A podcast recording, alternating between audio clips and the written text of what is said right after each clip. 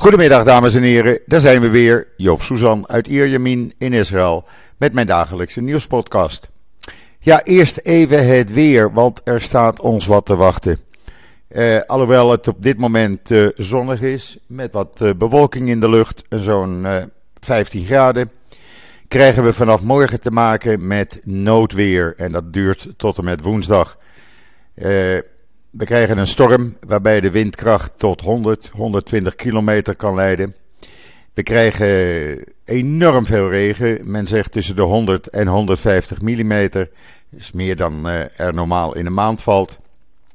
En uh, ja, er wordt gewaarschuwd uh, voor zulke windkrachten dat balkons moeten leeggehaald worden, et cetera, et cetera. Ehm, de storm heeft een Israëlische naam gekregen.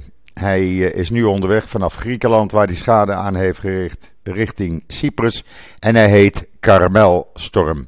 Voor het eerst dat er een, uh, ja, een Israëlische naam aan een storm is gegeven. We zullen het zien. Uh, er staat nu een, uh, ja, ook wel een, een frisse wind uit het zuidwesten. En morgen dus tussen de 100 en 120 kilometer per uur geen weer om de straat op te gaan dus. En dan uh, COVID-19. Ja, het gaat erop lijken dat hier ook een stijging plaatsvindt op dit moment. Alhoewel er gisteren, omdat het Shabbat was, maar uh, eh, 35.452 mensen waren getest, bleken 372 toch besmet te zijn. Dat is uh, eh, 1,05 procent. terwijl dat eerst de afgelopen week niet hoger kwam dan 0,8% Er zijn nu 6.772 besmette coronapatiënten in het land. Dat zijn er 200 meer dan op vrijdag. Maar er liggen er 131 slechts in het ziekenhuis. Er zijn er wel 6 meer dan op vrijdag. 81 zijn ernstig ziek, dat zijn er 2 meer.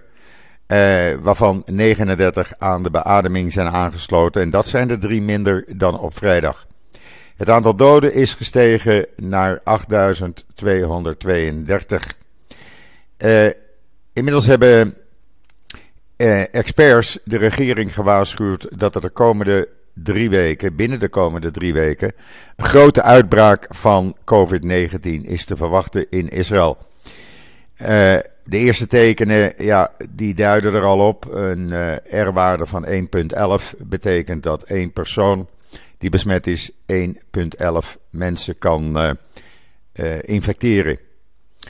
Uh, wat gaat men nu doen? Nou, vandaag wordt er gekeken binnen de regering wat te doen. Er wordt gesproken over een groot aantal landen op de rode lijst zetten, waaronder Amerika, Canada en de meeste Europese landen. Gekken is Nederland stond daar nog niet bij, maar wel België en Duitsland bijvoorbeeld. Of men gaat het hele vliegveld gewoon sluiten. Ook dat is een mogelijkheid die uh, besproken wordt vanmiddag.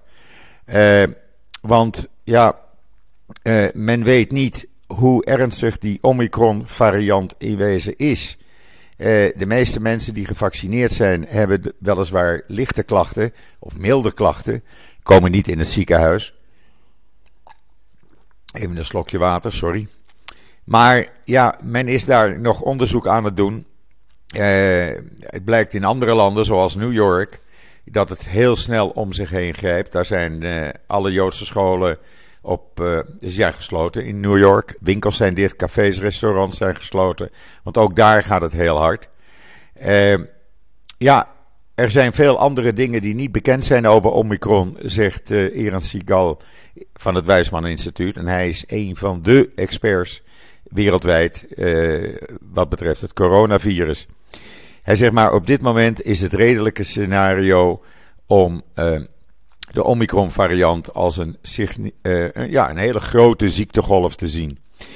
Hij zegt, wat er in Europa gebeurt, uh, is ook hier al te zien. Elke twee dagen een verdubbeling van het aantal patiënten. In tegenstelling tot elke tien dagen, zoals het met de Delta-variant was. Premier Bennett die bespreekt vandaag om tijd te kopen uh, dat wil zeggen, hij wil de golf van infecties zoveel mogelijk vertragen. Mogelijk dat hij zegt, nou weet je wat, we gaan het hele luchtruim sluiten. Uh, In ieder geval komen Amerika, Canada, Duitsland, Turkije, Portugal, Marokko, Duitsland en uh, België, Hongarije ook op de uh, rode lijst. Nederland, dat is heel raar, nog niet, maar dat zal later vandaag blijken. Er staan op die rode lijst al uh, Noorwegen, Spanje, Finland, Zweden, Frankrijk, Verenigde Arabische Emiraten en Engeland. Uh, het R-nummer, ik zei het al, dat staat dus nu op 1.11 en dat stond vrijdag nog op 1.07. Dus dat stijgt ook behoorlijk. Men heeft nu al gezegd dat alle Israëli's die terugkeren uit rode landen in quarantaine moeten, in quarantainehotels, totdat de eerste COVID-test negatief is. Uh, als ze gevaccineerd zijn, kunnen ze dan naar huis, waar ze dan nog zeven dagen in thuisquarantaine moeten blijven. Zijn ze niet gevaccineerd, dan blijven ze nog zeven dagen in het uh, corona-hotel, om het zo maar te noemen. Men maakt zich echt zorgen. Er zijn op dit moment 134 bevestigde Omicron-gevallen. Dat zijn er uh, 45 meer dan vrijdag. Uh, eh, 42 van die gevallen van vrijdag die uh, zijn niet gevaccineerd. Uh, en er zijn nog eens 307 gevallen waarvan men vrij zeker weet dat ook dat Omicron is. Volgens de WHO zijn er nu 89 landen met die Omicron variant en dat verdubbelt elke anderhalf tot drie dagen. Het Sheba Medical Center gaat de komende dagen een klinische proef onder 150 personeelsleden eh, beginnen. Om te kijken wat de effectiviteit is van een vierde vaccinatie tegen het coronavirus. ja, dat zal ook moeten gebeuren. Ik bijvoorbeeld ben uh, uh, in 24 augustus de derde keer gevaccineerd. En die is geldig tot 22 februari. Dus er zal iets moeten gebeuren voordat deze afloopt. Ja, in Amsterdam uh, las ik vanmorgen in het parool. Daar uh, verdubbelt de besmettingen zo snel dat men binnenkort verwacht dat daar de helft van alle besmettingen in Amsterdam de Omicron variant is. Dat zal dinsdag zijn, denkt men dan zal die Omicron variant de helft van alle besmettingen uit, uh, deel uitmaken. De lockdown in Nederland is trouwens groot nieuws in Israël. Want uh, het staat in alle kranten uitgebreid dat Nederland dus het eerste land in Europa is dat volledig op lockdown gaat. Ik persoonlijk, of de lockdown helpt, hier probeert men het juist tegen te gaan, want men zegt het heeft weinig zin. Het is beter om allerlei maatregelen te treffen. Zoals men nu voor de winkelcentra uh, ook maatregelen gaat treffen. Daar mogen uh, in de loop van deze week gaat dat in nog maar één persoon per 15 vierkante meter. Uh, ja, er zullen dus lijnen komen. Maar er worden ook voordelen gegeven aan mensen die drie keer zijn gevaccineerd en hun groene paspoort kunnen laten zien. Uh, ja, dat wat betreft uh, de Omicron-variant. Het ziet er niet goed uit, wereldwijd niet. Ook niet in Israël. Alleen een lockdown zit er hier vooralsnog niet in. Dat is echt het allerlaatste wat men uh, wil gaan doen. En dat is maar goed ook. Uh, we kunnen tenminste dan nog even normaal leven. Ik vind het jammer in Nederland. met de feestdagen. Uh, dat je dus niet met uitgebreid familie uh, kan dineren. Dat er restaurants dicht zijn. En het heeft allemaal te maken volgens mij en volgens velen hier in Israël, experts dan. Die zeggen van ja, als Nederland gewoon in september had begonnen met de boosters. Dan had het nu, nu niet zo ver gekomen. Um, en dan het andere nieuws wat heel belangrijk is in Israël. Want afgelopen nacht zijn er vier terroristen opgepakt. Die uh, zo goed als zeker de aanslag pleegde op uh, een rijdende auto in de Westbank afgelopen donderdagavond. Waarbij Jehuda Dintelman, 25 jaar oud, om het leven kwam. Uh, samen met uh, de IDF, grenspolitie en Shin Bet zijn deze opgepakt. Het zijn de vier die werden gepakt in de buurt van uh, Jinin, in een klein dorp. Ze zijn allemaal overgedragen aan de Shin Bet voor ondervraging En ze hebben zich tijdens een arrestatie niet verzet. U kunt het allemaal zien op uh, israelnieuws.nl. Daar zit een video, uh, alle foto's. En wat u ook kunt lezen op uh, uh, israelnieuws.nl is dat premier Bennett de, tijdens de operatie afgelopen nacht in het commandocentrum was van de Israëlische Veiligheidsdienst. Hij heeft die hele operatie gevolgd. Hij heeft ook iedereen gecomplimenteerd en geprijsd. Want hij zei letterlijk: Ik prijs de ISA en IDF en de Israel National Counter Terrorism Unit, omdat ze dit snel tot een einde hebben gebracht. Met meerdere eenheden die samenwerken, uh, wat leidde tot de arrestatie van de terroristen. Uh, ze worden nu verhoord op dit moment. En uh, ja, men is nogmaals, men is er vrij zeker van dat zij dat dus hebben gedaan. En dan op Israël nieuws, een slim polymier dat wonden zou helen zonder hertingen. Uh, het is uitgevonden door het Technion. Uh, het Laboratorium voor Chemische Technologie heeft dat gedaan. U kunt het hele verhaal lezen natuurlijk op israelnieuws.nl. Uh, het is een heel slim verband. En het zou de oplossing kunnen zijn voor velen die gewond zijn. En dan op israelnieuws.nl. Israëlische wijnmakers die zien dat de klimaatverandering hun druiven aantast. Het is een heel verhaal. Maar ja, eh, ook wij hebben te maken met een klimaatverandering, zoals eh, bijna wereldwijd. En ja, dat vergt toch een, uh, een andere behandeling van de wijnen of de kersen die worden gegroeid. En ja, daar moet men mee omgaan. Het hele verhaal kunt u lezen op israelnieuws.nl. En doe dat, want het is hartstikke interessant. En dan uh, was er een uh, artikel van NGO Monitor. En dat hebben wij geplaatst op hun verzoek. En dat gaat erom dat valse kennis als macht de constructie van definities van apartheid in de Joodse staat bedreigt. Want men zegt dan wel er is apartheid in de Joodse staat in Israël, maar dat is helemaal niet waar. En NGO Monitor heeft daar een uitgebreid onderzoek naar gedaan. Het staat op uh, israelnieuws.nl. En het zijn gewoon beschuldigingen die niet hard gemaakt kunnen worden. Uh, er is hier geen apartheid. Uh, Palestijnen of Arabieren hebben net zoveel rechten in Israël als ik die heb of mijn buren die hebben.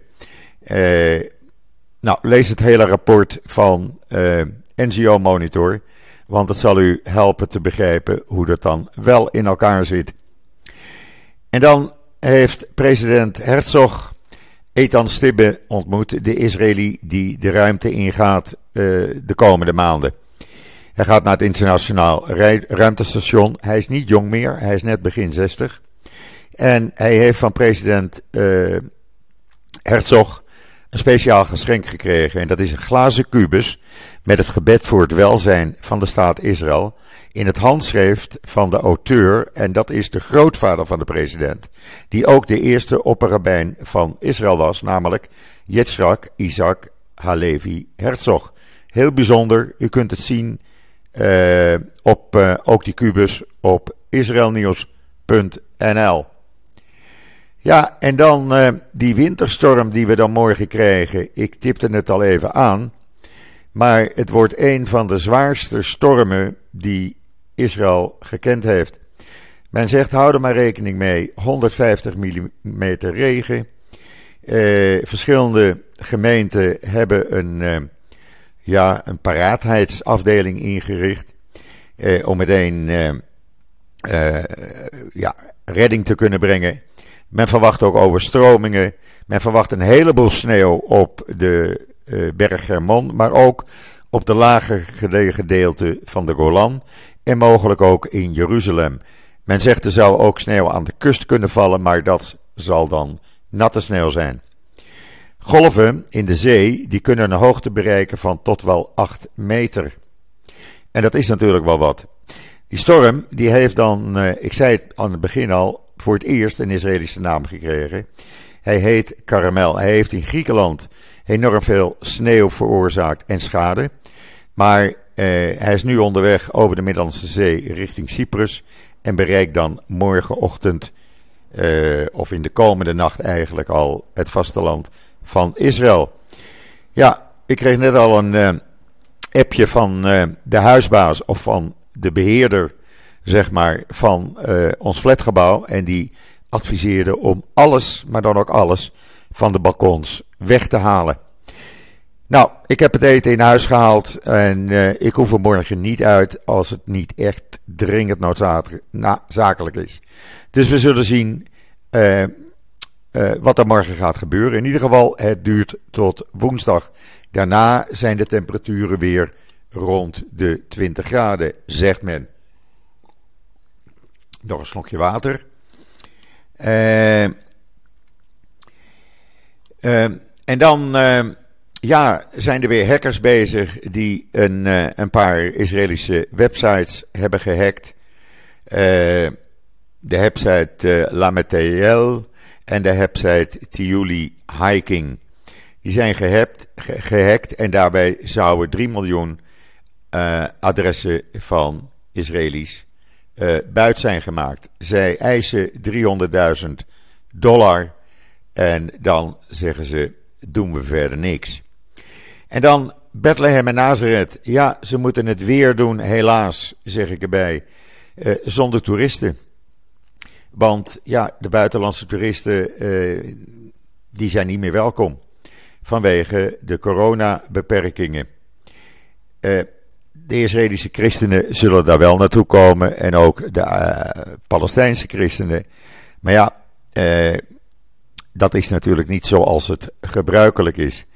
Uh, men hoopt nu in Nazareth, maar ook in Bethlehem stiekem, dat Israëlische Joden, moslims en christenen toch de steden zullen gaan bezoeken.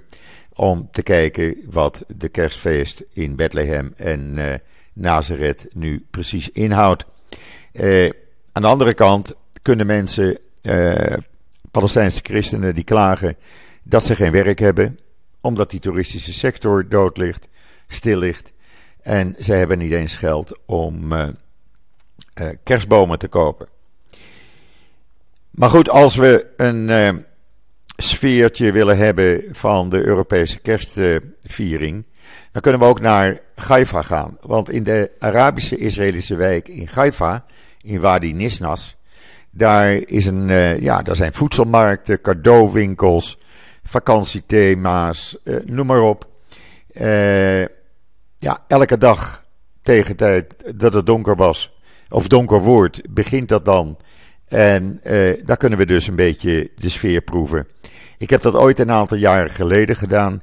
En ik moet u zeggen, het is leuk om te zien. Uh, alles is versierd met kerstbomen, met rendierfiguren, met sleeën, uh, namaak kerstmannen. Het is gewoon hartstikke leuk. En u kunt het verhaal lezen op Ynet. En dan uh, heeft Israël er weer een wereldkampioen bij. En ditmaal op de 50 meter zwemmen. De wereldkampioenschappen in Abu Dhabi. Daar is uh, Anastasia Korobenko wereldkampioen geworden op de 50 meter schoolslag. Hartstikke leuk. Ik zag haar gisteravond. Ze deed het in 29 seconden. 29,34 seconden. En dat is ook een nieuw Israëlisch record. En er werd in Abu Dhabi dan ook het Israëlische volkslied gespeeld. Zoals het hoort. Wat niet hoorde was dat er eh, in Qatar een wedstrijd werd gespeeld tussen de FIFA Arab Legions en de FIFA World Legions. En wat blijkt nou? Er waren drie Israëlische, of eh, drie Algerijnse spelers die boycotten die wedstrijd. Want die zeggen, ja, wij uh, willen niet spelen tegen een team waar de Israëlische Avram Grant trainer van is. Nou ja, uh, ze worden waarschijnlijk geschorst door de FIFA. Want ja, om dit te doen, dat slaat natuurlijk nergens op. Voor de rest was het een, eh, een hele leuke wedstrijd. En heeft iedereen zich enorm geamuseerd. Wie zich niet amuseren zijn Amerikaanse Joden. En ook veel mensen hier in Israël. Nadat Trump had gezegd dat Amerikaanse Joden ofwel niet van Israël houden of niet om Israël geven, want anders hadden ze wel op hem gestemd, zei hij. Hij zegt zelfs evangelische christenen houden meer van Israël dan de Amerikaanse Joden dat doen. Nou, is natuurlijk helemaal niet waar. Hij heeft dat gezegd in datzelfde interview van Barak Ravid. U kunt al die interviews vinden op axios.com, A-X-I-O-S.com. En daar ziet u per hoofdstuk uh, uittreksels uit het boek wat Barak Ravid heeft geschreven. En dan uh, is er in Amsterdam de duizendste stolpersteen gelegd afgelopen vrijdag. En die is uh, gelegd vlakbij de Stopera op een plek waar uh, Louis Lam en zijn uh, familie woonden. Die woonden aan de Amstel nummer 3. Dat is net aan het begin van de Amstel bij de Amstelbrug. Het huis staat er niet meer.